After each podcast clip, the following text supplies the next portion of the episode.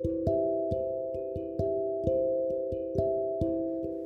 my history nerds, it's me, Courtney, and welcome back to Hot Tea and History. Short episodes, but not short on the facts. So, grab your tea and let's talk about what historical event took place on January 16th. Today we're going back to 1936, when the Moon Maniac Killer is executed. Albert Fish is executed at Sing Sing Prison in New York. The Moon Maniac was one of America's most notorious and disturbed killers. Authorities believe that Fish killed as many as 10 children and then ate their remains.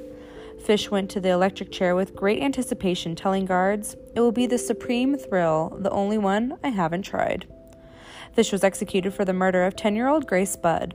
In 1928, at his Wisteria cottage in Westchester County, New York, Fish strangled the girl and then carved up her body with a saw. Six years later, Fish wrote Budd's mother a letter in which he described in detail killing the girl and then preparing a stew with her flesh that he ate over the next nine days. The letter was traced back to the 66 year old man. A psychiatrist who examined Fish stated there was no known perversion that he did not practice and practice frequently.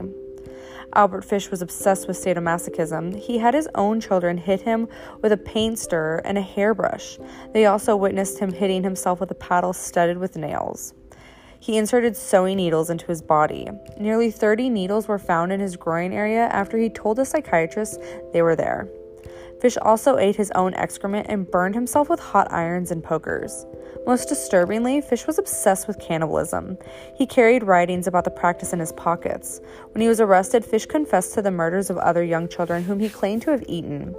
Although nearly everyone agreed that he was insane, including the jury deciding his fate, he was nevertheless sentenced to die. Reportedly, his last statement was a handwritten note filled with filthy obscenities. Thanks for listening to Hot Tea and History. Join me tomorrow to see what historical event took place. And remember to share my podcast with all your history loving friends. Later, nerds.